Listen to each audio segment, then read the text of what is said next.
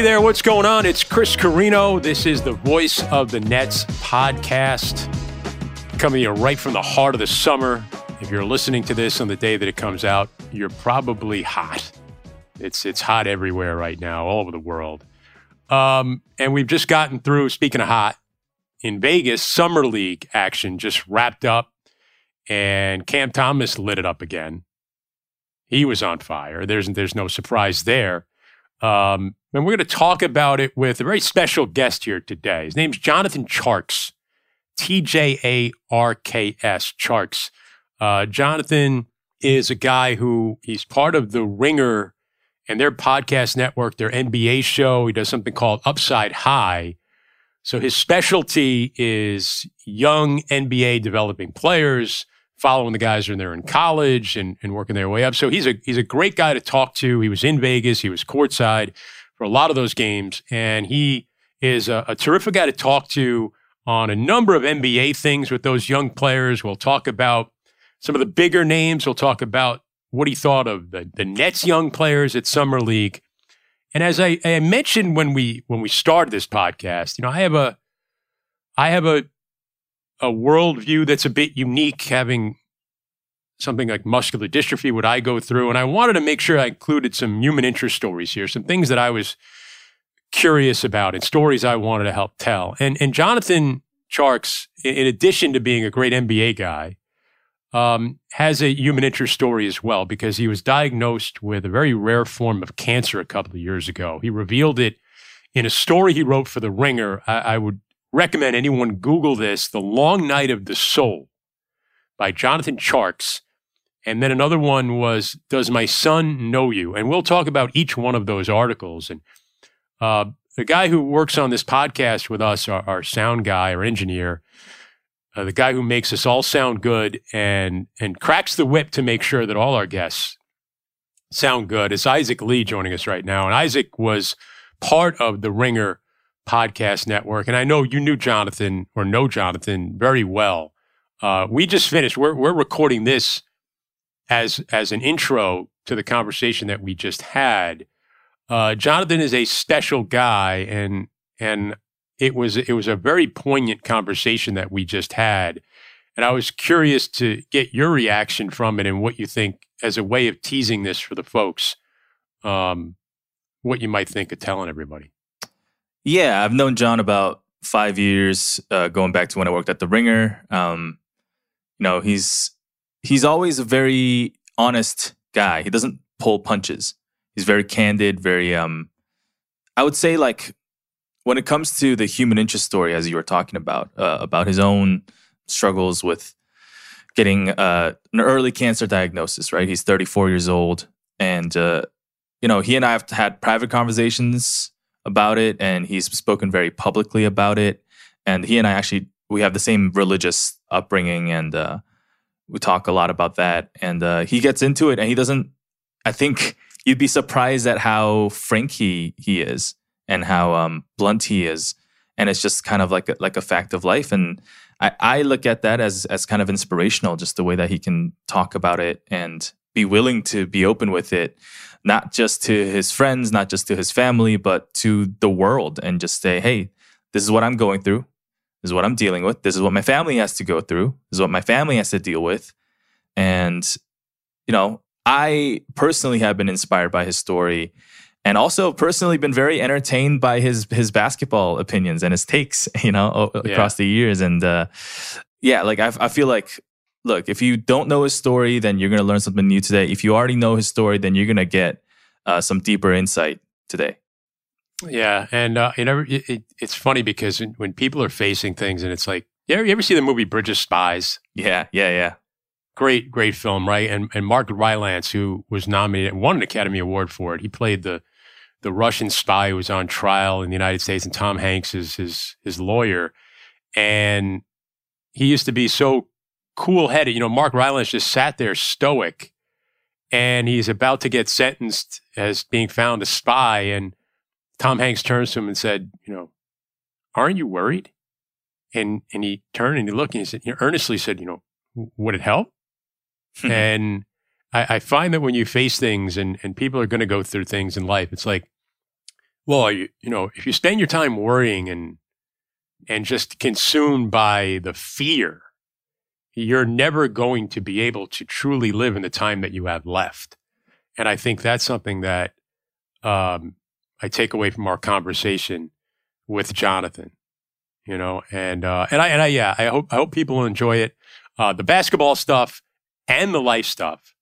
And Isaac, I appreciate you coming on and uh, and and giving us a few moments. And now you can go back to doing your you're working on this or your Ted Lasso podcast, whatever you may. Speaking of feel good things, yeah. Speaking of feel check out your Ted Lasso podcast. Give a give a give a give a plug for your Ted oh, Lasso. Sure, podcast. yeah. I have uh, my own podcast. It's called the Icebox. It's my own little sandbox where I kind of explore a bunch of ideas. But I started it with uh, with a series called The Book of Lasso, where again, I re- mentioning my religious background. Uh, I'm studying Ted Lasso and rewatching it as though it is a sacred text of sorts. And it's just like a good excuse. I honestly, think you could take that away. Yeah, I think Yeah. you can get that takeaway from it. yeah. It's also just a good excuse to talk to some friends and be like, hey, listen, you like Ted Lasso? I like Ted Lasso. Let's Yeah. talk about Ted Lasso. I already told you. I raised my hand. I, I won Oh, in on in. Uh, You're in, season two. Uh, She's a Rainbow episode. Yeah, you're which I in. love. That's like my favorite episode. All right, Isaac, I appreciate that, man. Thanks for making this uh, podcast always sound so great. That's Isaac Lee, my engineer. Um, so here it is. It's Jonathan Tjarks wrapping up Summer League and having a poignant conversation about his life's journey. It's Jonathan Tjarks on the Voice of the Nets.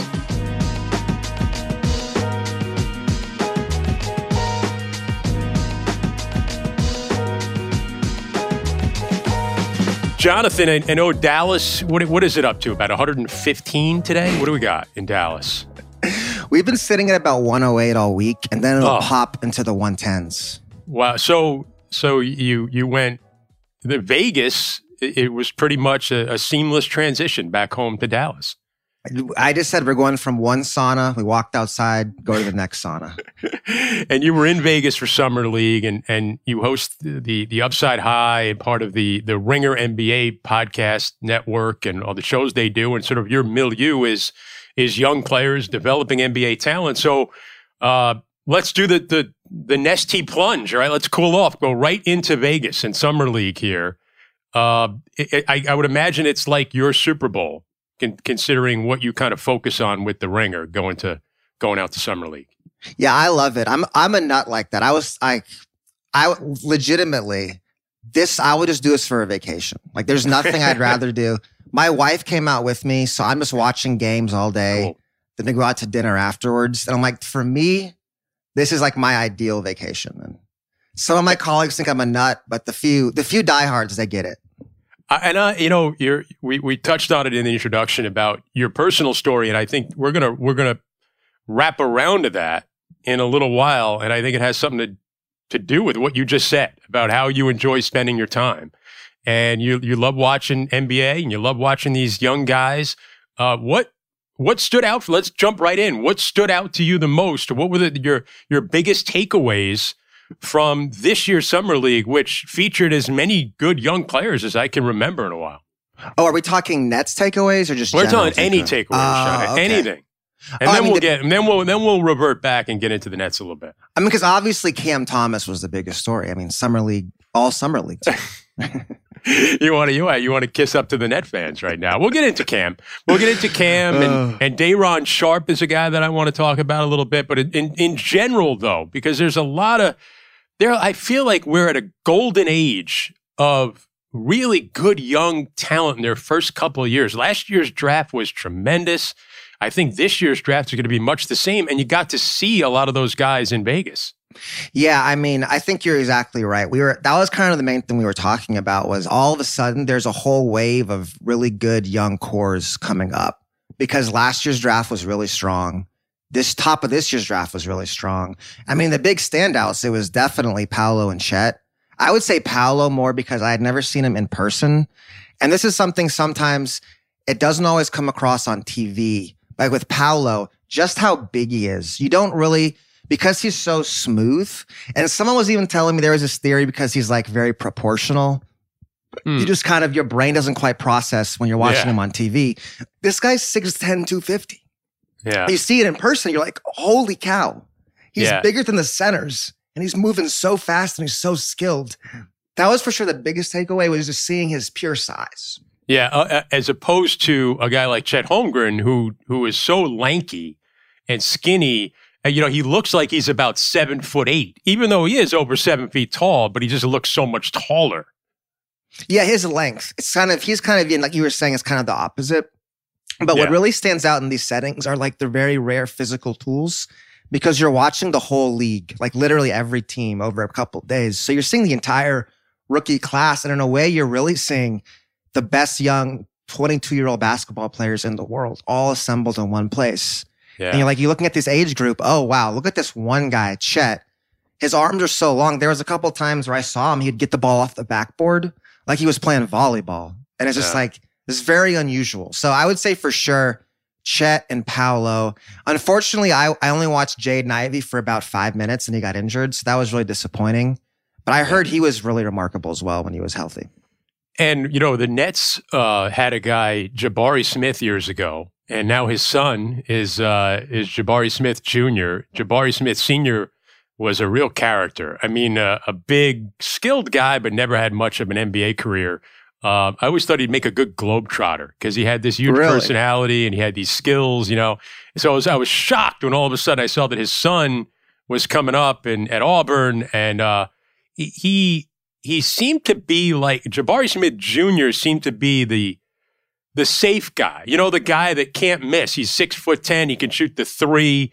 I know he didn't shoot it well in Vegas, but from the eye test, what do you see out of a guy like Jabari Smith? Okay, I gotta ask though. Like, I was pretty young for Jabari Smith Senior. What was his game? Like, what? Who did he play like? I don't really remember him as a player.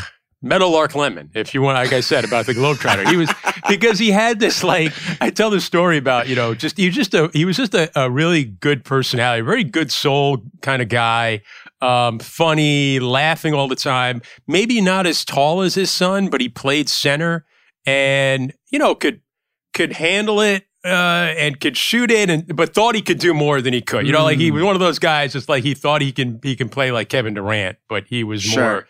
He wasn't as skilled. So you know, his son is a little more ferocious and skilled and a little bigger.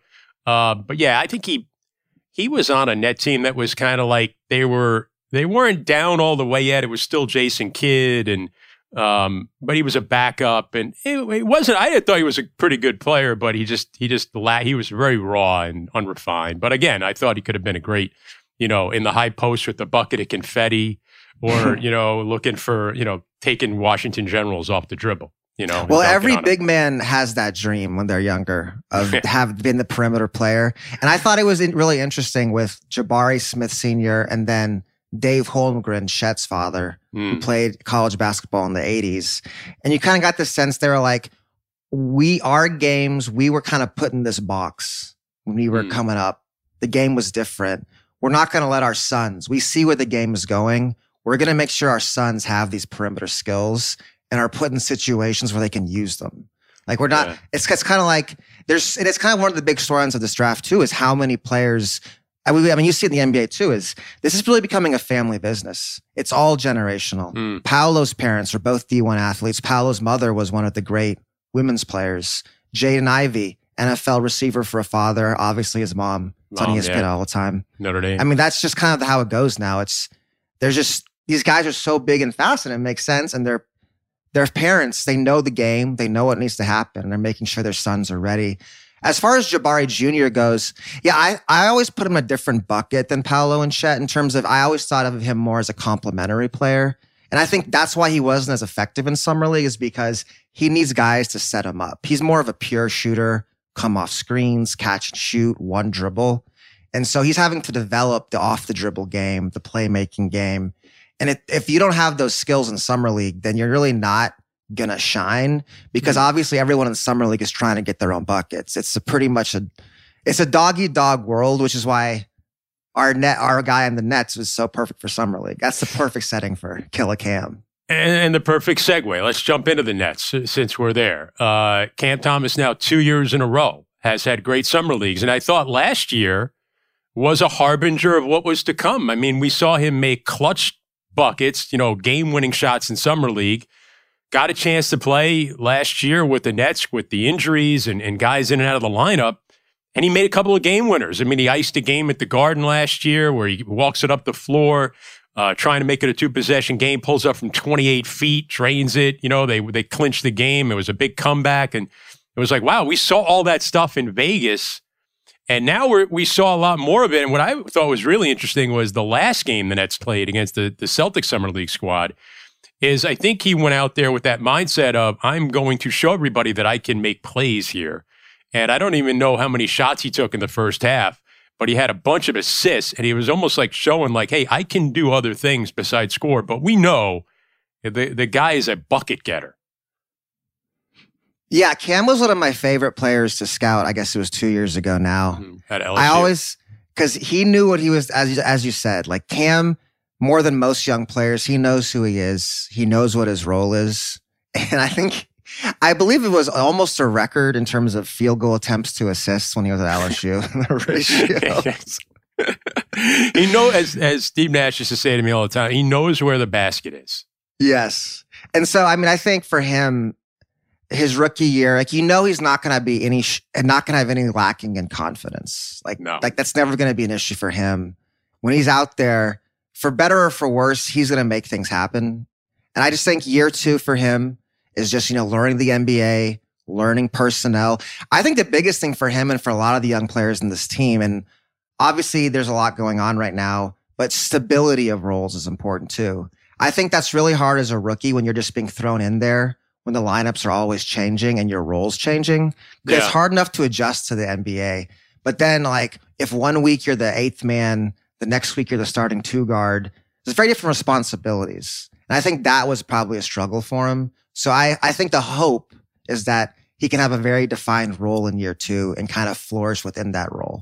I think yeah. that's the key for young players. Yeah, I mean, I, I think the the whole net team struggled with that last year, trying to you know get, you know, I think they set an you know franchise record for the second year in a row with the amount of starting lineups. Um, you know, between COVID and injuries, and you know things just were a wreck, and guys could never really get their know what their roles were. Um, I, I look at Cam, you know, in that I used to say this about D'Angelo Russell sometimes. You know, I almost saw more of that um, sixth man, you know, come off the bench, just just go get buckets. Like, don't worry about getting other guys involved. Be that Jamal Crawford type player where you just come in and light it up. You know, and I, I maybe see that role for Cam down the road in the NBA. I don't know. I don't know if he's an everyday rely on him as your starting two. Um, could be. I think it comes down probably the defensive end, right? I mean, I think that when when you talk about coaches' trust, it usually comes from what you can do on the defensive end. That's why a guy like Kessler Edwards uh, got more of a role with the Nets last year because I think the coaches trusted him to make the right decisions, not offensively but defensively. And I think even when you watch Kessler in the in the in the summer league, it's like you were pointing out before, guys are just in that element of going out and scoring. Kessler's like a guy that does a little bit of everything and he's solid and maybe it didn't jump off the page in the summer league, but it's kind of like the kind of guy that coaches trust. For sure. I mean, there's definitely a difference. It's way more. I remember talking to someone and was, he was saying, this is like watching the most high level pickup in summer league. Yeah. And like you're just watching these guys go up and down. There's not really stakes. And he was telling me he kind of enjoyed it more because like you're just, it's just pure basketball. And like the game's over, you go on with your day. It's no big deal. but definitely a guy like Kessler is going to do better in a more structured environment. Go back to Cam. Yeah, it's locking in on defense. That's the key to maintain a starting job. I, I kind of, I always, I thought of him kind of coming in as somewhere between Buddy Hield and Jordan Clarkson. Mm. And if you look at both those guys, Buddy Hield's been a starter, but he's never really held down a starting job. He's always been in and out because of his defense. Yeah. Because either if you're either you're the primary option and we're going to cover for you on defense, or you're a secondary and you've got to be locked in on D. So mm if Cam, if Cam can't be locked in on D and he is a little undersized, that means that puts him to primary off the bench six man. Yeah. And he can, and you know, in that role, you can flourish. Another guy that we brought him up before and talking about the Nets Summer League squad is a guy that I'm really, I, I, I'm really excited about what he might be able to bring is Day'Ron Sharpe. I mean, I, I have a friend of mine who's you know a really good basketball guy would text me during games last year like, man, Day'Ron Sharpe's going to be the best big on that team. You know, I know nothing against Nick Claxton, but you know, I I, I love Claxton and his energy and everything. I, Day'Ron can do a lot. I mean, he can shoot the three we saw in the summer league. I don't know if necessarily he's going to be a sharpshooting Kyle Korver three three shooter, but um, he's got a real feel and he's got good hands and he's just a natural born rebounder. What would you take away when you see Day'Ron out there?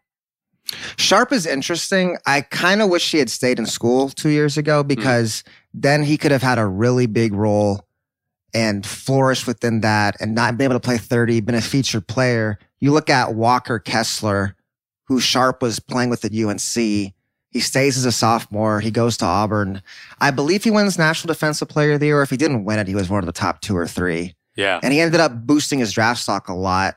And I think Sharpe, like all these young guys, needs to play. And then it's a matter of once you're on the floor, then we can find ways to utilize your skills. But first, you got to get on the floor. And then for Sharpe, the challenge is he is very skilled offensively. It's how can we put you in a defensive system that allows you to be out here? And are we going to move our defensive system to maximize you? Because mm when you're a center, it's defense first. Is unless yeah. you're Nikola Jokic and you're a center, you're playing defense first. You like a guy like Cam, we can hide you on the perimeter pretty easily. But if you're a center, it's all about defense. And so my thing with Day'Ron has always been how much is he going to move his feet? How much can he protect the rim? And it's hard because it's hard. You don't, I don't get to watch him a ton. I mean, obviously his minutes are up and down. So I'm not totally sure where he falls on that. But I think those are the main two things is if he can survive defensively, then he can use the rest of his skill set to help the team on offense. And, and, being able to guard multiple positions from the center position has become uh, something that's really important. The way these teams defend pick and roll, a guy like Nick Claxton can get out and can keep can keep guards in front of him. You know, you're not getting exposed that way, and then he could still drop back and protect the rim. You know, the, that's that seems to be it's it's you know people talk about going small at the center position. It's really not so much from a smaller size. It's like a quickness kind of thing. It's a dexterity kind of thing. Can you can you keep guards in front of you? I mean, you look at the conference finals this year, right? Yeah. So Dallas, Maxi Kleber, Dwight Powell. They even played Dorian Finney-Smith at center. Golden mm. State, Kevon Looney, Draymond Green. Um, Miami, Bam Adebayo, and then Boston, Time Lord Al Horford. These are all smaller centers who can move in space and make quick decisions. And that's really that's the game at the highest level. You're right. It's like small ball itself, just putting a six, seven guy there doesn't mean necessarily to do anything, but they've got to have a certain skill set that teams are looking for. Yeah. And even uh, you, you mentioned Time Lord, Robert Williams. I mean, he's not more than six nine, but his, his, he plays so much bigger and his timing, you know, and he can, he can sit back and play at the rim, play drop, but then he could also, you know, get out and, and guard guards and guard yeah. smaller players. That's um, defensive flexibility. That's everything now. yeah, and and and two way guys. I mean, that's just can you can you contribute on both ends of the floor? I remember, you know, in that Nets Boston series uh, this year, which was a I, I know it sounds like I'm being homerish, but it was a little closer than a four game sweep might necessarily be. Every game was really came down to a couple of possessions in the fourth quarter. Um, because, but, but the problem was and I talked about this with Brian Scalabrine on a podcast earlier. It was like the Celtics don't have to make a lot of decisions. They can just put guys on the floor that play both end. They can shoot the three. I mean, Robert Williams is not a three point shooter, but the, you just you know the guys that can play, and you don't have to make a decision between an offensive guy like Cam Thomas or a defensive minded player or a three point shooter or a defensive minded player. And that's the way the league is kind of going six, seven, six, eight, six, six guys that can shoot the three and at the same time can defend. And then you just, you don't have to make a lot of decisions as from a coaching standpoint. For sure. I mean, I thought in that series is the perimeter size. When you yeah. don't have that perimeter size, you're always kind of fighting uphill. I remember like Jaylen Brown was getting guarded by like six two, six three guys, and that's just just it's just not going to work. Yeah, and you needed those guys to get some offense. And, you know, so it's, it's one or the other. You pick your poison. Whereas the Celtics were like, no, here's our team. Go out there. Well, I mean, it's um, funny, right? Pick your poison, like either way. right? Yeah. the expression kind of says itself. Um, John, you know, it, in terms of when you're watching these these summer league games, though, and you're can you really evaluate? Like you said, it's like a big pickup game.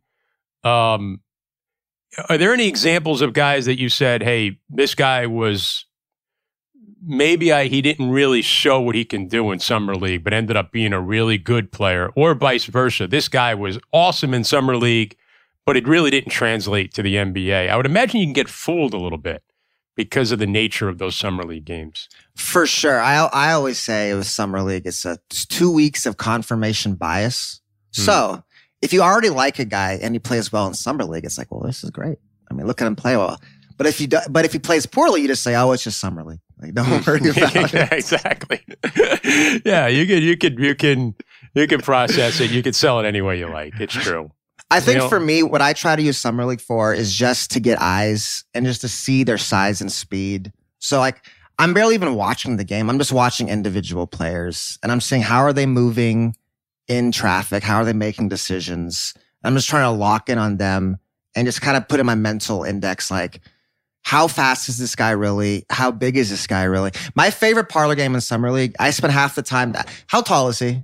And like, we're just, is he six three or is he six four? And it's like this endless parlor game of guessing heights and weights. Yeah, that that's still yeah. There, there's still a lot of times you look at guys listed heights and go, oh, I don't sure. know, I don't know, I don't know about that one.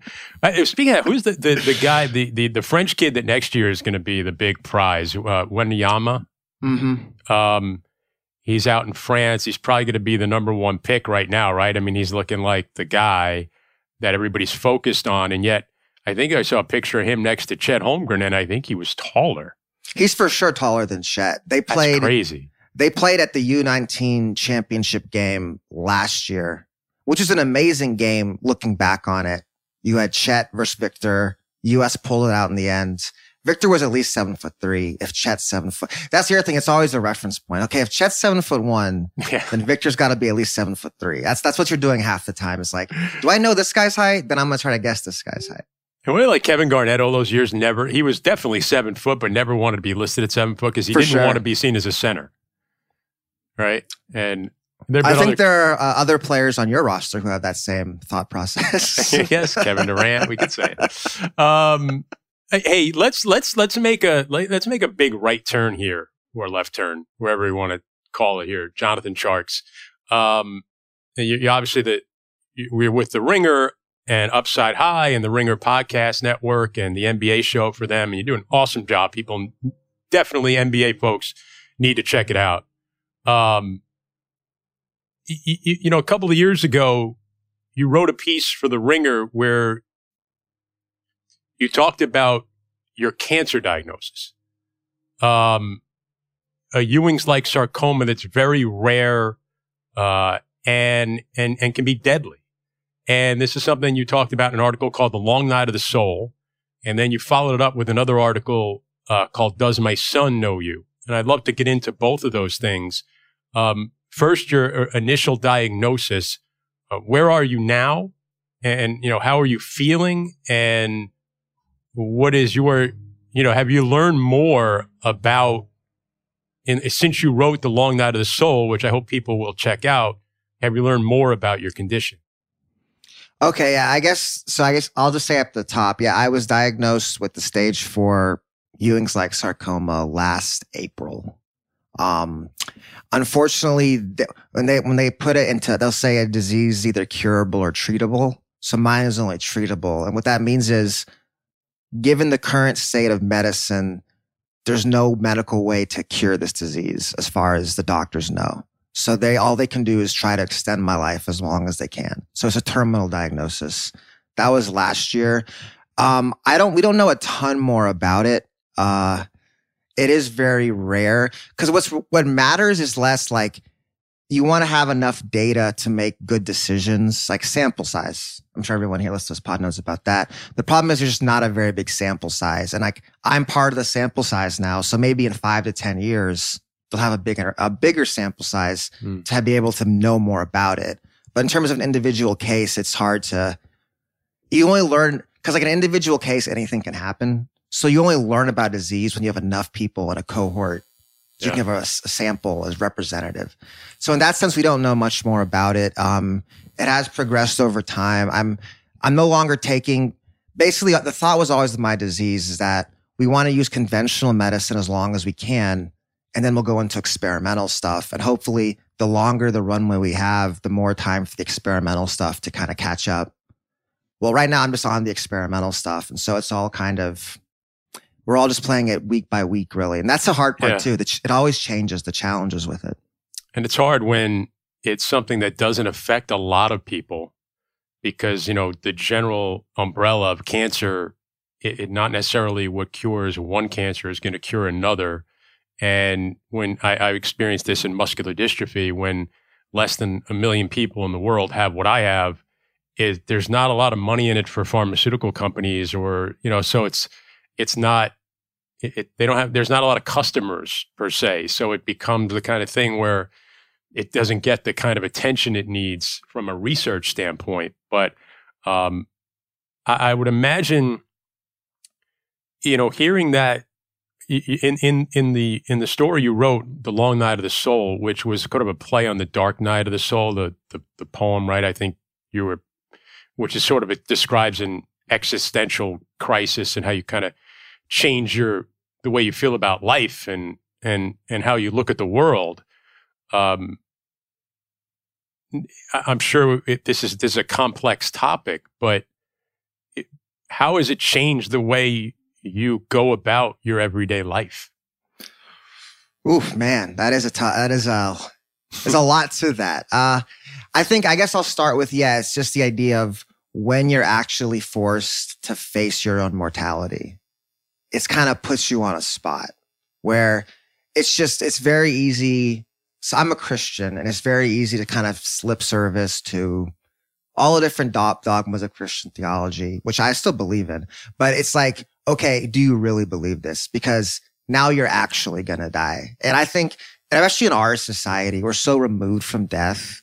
Yeah. I mean, I'm 34. Like I never thought about it. Like i will I'll deal with that when I'm 70, you know, just, mm. you just don't it's just natural, I suppose. I think it is, anyways. And especially, I think in our society where death is so removed, it's in hospitals, it's in nursing homes. We don't see it day to day, really. You know, you just don't. And then people are living longer, they're healthier, and like the death is just pushed further and further away. And you just kind of ignore it. You don't think about it. But then at a certain point in everyone's life, you're just forced to confront, I'm really going to die. Like, and it's, it's one of those things, as I was saying, everyone knows that, but you don't really know it until you're there. Mm-hmm. And in a way, I feel like I'm lucky in that I was given a timeline. Like, I'm gonna die. What am I gonna do? How am I gonna live my life? What does that mean for my life, for my family? Whereas most people my age, if they're gonna pass away, it's usually a sudden thing, right? Where it's just car accident, plane crash. Yeah. No. But for me, it's, and I think it's like a very, I would say this last year and a half has just been a very slow process of getting my mind around that fact and trying to yeah. just like deal with it. Cause it's like, it's the ultimate question I think everyone has to deal with this, obviously. It's like the kind of thing, too, where people think when you're faced with mortality that every day is going to be, well, I'm going to go I've got to go uh, jump out of airplanes and climb the climb a mountain or you know, or or get lost in a in, on a beach, or you know, like you. But you have to the thing that, in any any anybody going through any kind of chronic disease or anything that's life threatening, it's like your day to day life goes on. You know, you can't live like there's no tomorrow because you know that you've got a plan for things and you've got. So what I guess my question would be to you is, um, is it is it big moments that you're that you that you seek or are you just paying closer attention to the to the little things you know the time with your son the time with your wife the time doing this talking talking hoops going to vegas going back to our what you said earlier about you know this is what i love to do going to vegas and watching hoops like it doesn't have to be climbing mount kilimanjaro to live it could be well no i really love i found something that i really love to do and if i only have a finite time left this is the stuff that I want to do. Yeah, it's funny because uh, you're right. There's like this popular image of the bucket list, Hmm. Oh, you got six months to live. Oh, I gotta go to my bucket list.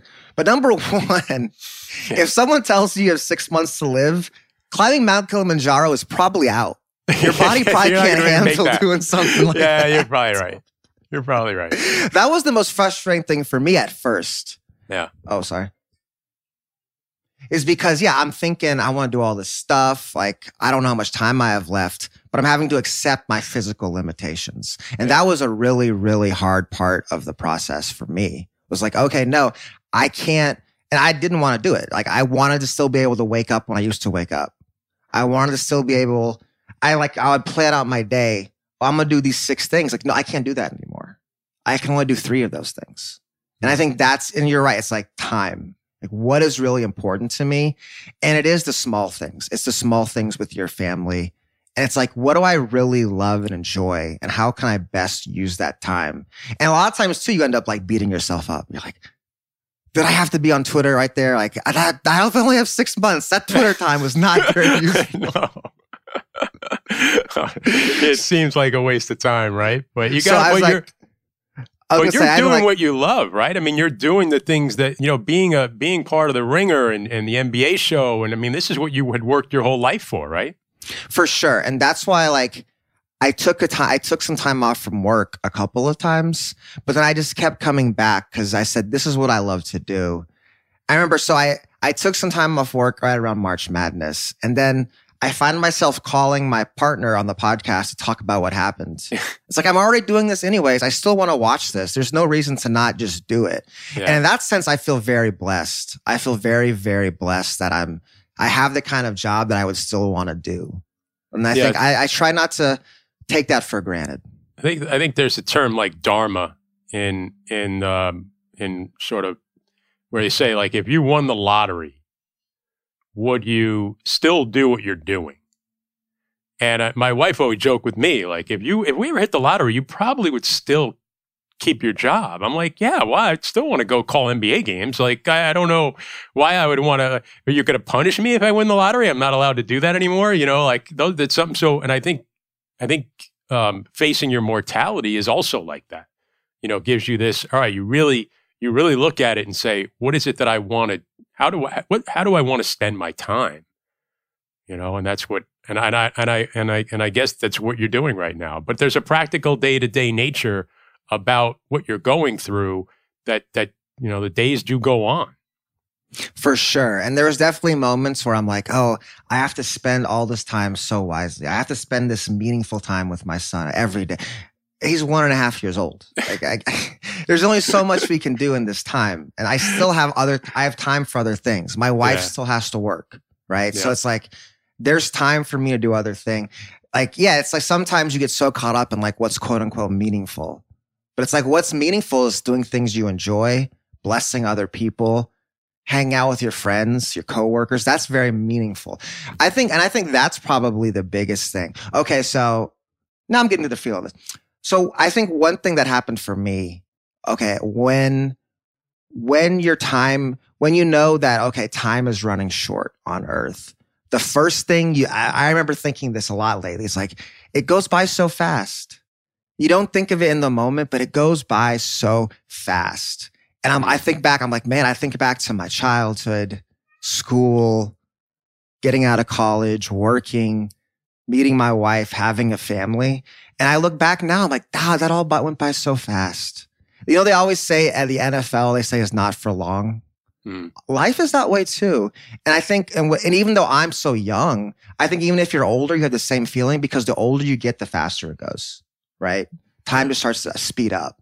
And so you're like, if I'm only here for this amount of time, like what's really meaningful? And then it's just like, I think of it sometimes like this. I'm like, I'm 34, 34 years from now, what's going to be meaningful? It's like, it's going to be the relationships I had. Those are going to be the people who still remember me as my wife and my son, my friends. And it's like, how can I invest in those people with the time I have? Because that's what's really meaningful. Everything else just kind of goes, like you think about it like, so I was born in 1987. And you think about how many people who died in 1987 do you even remember in 2022? Very few, right? Like it's just not how it goes. Like the world goes on, time goes on, life goes on. But it's like those people who died then, who remembers them as their kids, their family, their friends, how they impacted those people in their lives. They still, that's where you're still remembered. You wrote an article for the Ringer called "Does My Son Know You?" and I think that what you what you're talking about now is what you kind of cover there is that um, the thing that you had learned. Uh, your your father had passed away when you were young, and he had Parkinson's when you were around six, and he passed away when you were twelve. And you and you said that you know you saw people come to the the memorial, the funeral, and and you didn't really know them very well. And in now your time is with your son. You mentioned being so young and you don't know how much time you have with him left, but you want to invest in the people and your relationships that can be in his life so that the people that knew you and that loved you will be around for him. And I and I thought that was an incredibly poignant piece that you wrote that that could have talked about what you're talking about now. And I thought that line about investing in other people so they can be there for him was really impactful. Yeah, thank you. I really appreciate that. And in case my mic, uh, my dad, he got, he got it, the illness turned when I was 12. He passed away when I was 21. So mm-hmm. just in case. So oh, like, okay, yeah. The, okay. But anyway, so yeah, like the point of that, I was, and especially with my dad, cause he was sick for so long. And I think one thing I learned growing up is that my dad had a lot of friends when he was healthy. And it just, it happened very, very slowly that as he got sicker, we started seeing them less. And then I just, as I kind of talked about, and then when you're at the funeral, it's like, what do you need? I'm like, like, I don't, I have not talked to you in 10 years. Like, I don't, at this point, don't need much from you. I don't even, I don't know you. And I think, and I was kind of getting into the piece too, I think is the way our society is set up. It's very hard to find community to be part of something bigger than yourself. I think we all have that in school and to a lesser extent work, but that's so tied into, well, you're only in school for so long and work, you never know, right? Anything can happen with that. Yeah and you lose those touch points, it's just easy to fall off. There's no way to peep. There's no like real intuitive way to stay connected. And I think that was so important for me and my wife. That's why we're very involved in church. It's like, okay, these are people like we see them every week. My son sees them every week. My son sees their kids every week. And it's like, my thought is right now, I've got to plug in as much as I can. I've got to like my son's got to know these people now so that they can be there for him as he gets older. Mm. And I think that's like, that's kind of the great tragedy of our way of life, I think, as Americans, is that most people, I call, I call it in the piece relational insurance, is that we don't have that. Mm. And it's like, for me, and I was kind of talking about how like most people my age who pass away, it's because of something sudden, right? And that's the reality is we, no one, none of us knows when our time is going to end.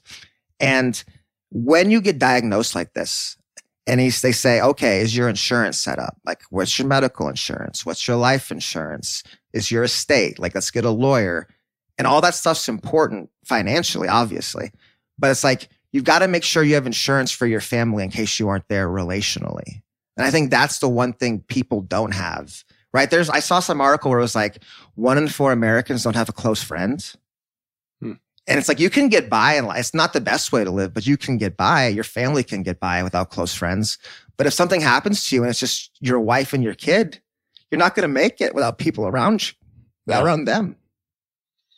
There's when you when you when you get when you get an illness or some kind of condition. I know I've experienced this too. there's a little bit of you get a little bit of isolation, you know, because um, whether or not you don't feel well and you can't socialize like you once did. Or if you're in a wheelchair, you can't, people don't think about, I can't go over people's houses because I can't get in the house.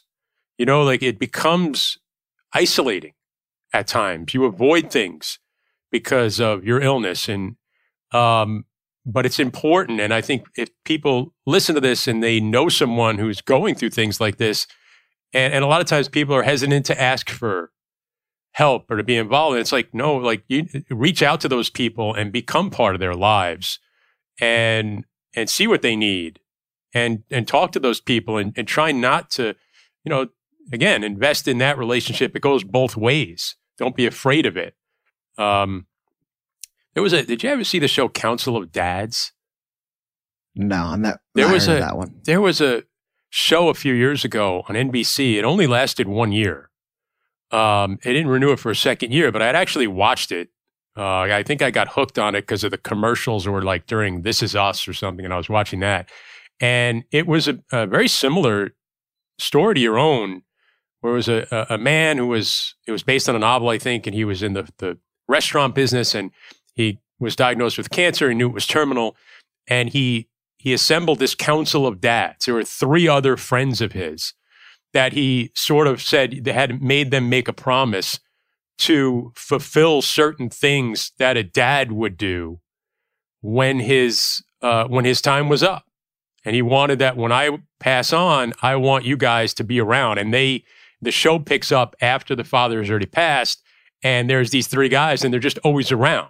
You know, they're there. They had a bunch of kids, and they're just always there to take them to little league games and teach them how to ride a bike. And you know, like it was just a, it was very similar to what you talk about in in terms of while you're alive, investing in people who will then be there because they want to be. You know, like I've always said, even when I went through what I was going through, I've gotten a lot of help and a lot of people are there in my life. And when I started a foundation, so many people came forward, want to help. And I like to think it's because of the way I treated people before I was, you know, had this condition. And when I need help, it's there. And I think you probably, when you're facing mortality, you think more about that. I guess is what we're saying. Well, first off, this is amazing. I had never heard of this show. I was like, I gotta watch this. This is Yeah. unbelievable. It's like, your, this is like, your my- story, right? Yeah. Golly. wow. And yeah, there's a book too. I got to read this book. He has bone cancer. Oh my God. I got to talk to this guy. Jeez Louise. Yeah. Yeah, Took place in Savannah, Georgia, I think, is where they, they based the show.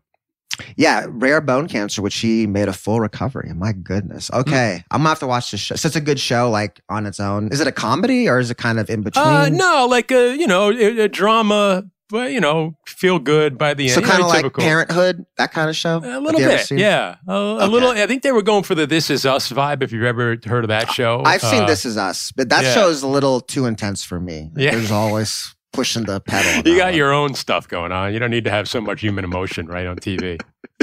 yeah, I think kind of what you were saying, and um, and I believe this is as a Christian, Jesus said, like, what you do for the least of us, you did for me. And it, it it's so different for me now. Cause when I was healthy, I never felt like the least of us, you know. I always looked at it like I gotta help because I have the ability. And that's true, but it's like it hits so much deeper when you're the one who needs help, when you're the one who can't do it on your own. Yeah, and it's those it's those small acts of kindness that are just so meaningful.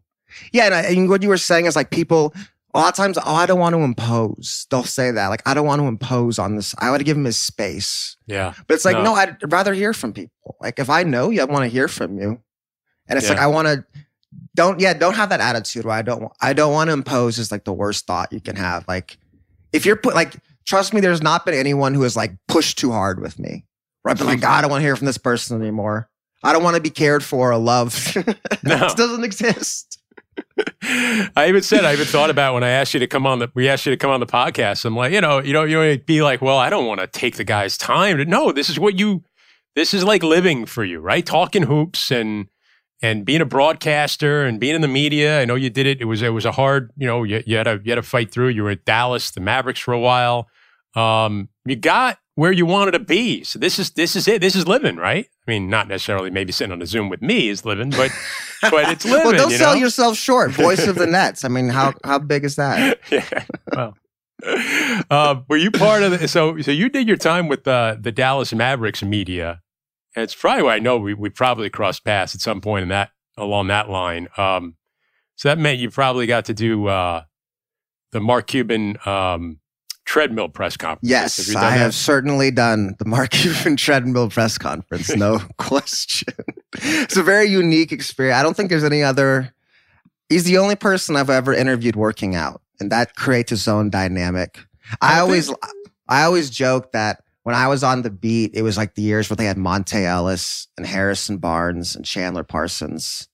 Then I got hired by the Ringer Go National, and Luka comes. Mm. It's There, like wow. I was at every game of the Harrison's Barnes era. I hadn't, I wasn't married, I didn't have any kids. Then Luka comes, I'm like barely making to like once a month. It's just like ah, what are the, the timing of these things? timing. Like everything's about timing. Uh, speaking of timing, I know I got to let you run here, Jonathan. I really appreciate you uh, being so candid and talking about that. I, I, I feel like that.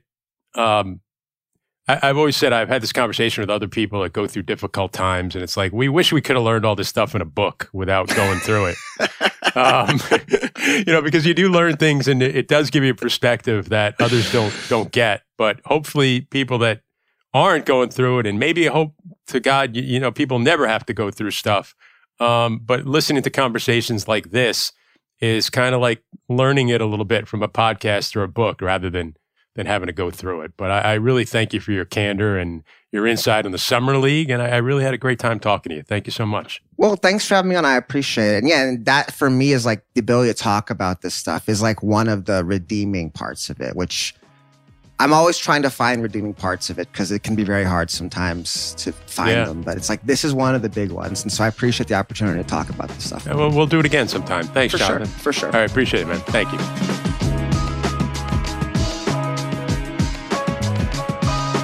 All right, my thanks to Jonathan Tjarks. I hope you enjoyed that conversation uh, and got a lot out of it, both from a basketball perspective and from a life perspective. Really enjoyed talking to him. Hope you enjoyed listening to it. Want to thank Tom Dowd, our producer, Isaac Lee, our engineer. We continue with our summer shows. We've got some really good stuff coming up players, former players, coaches, things like that. So uh, keep it right here. Subscribe. Please give us a good rating if you enjoy it. That always goes a long way. Thanks so much.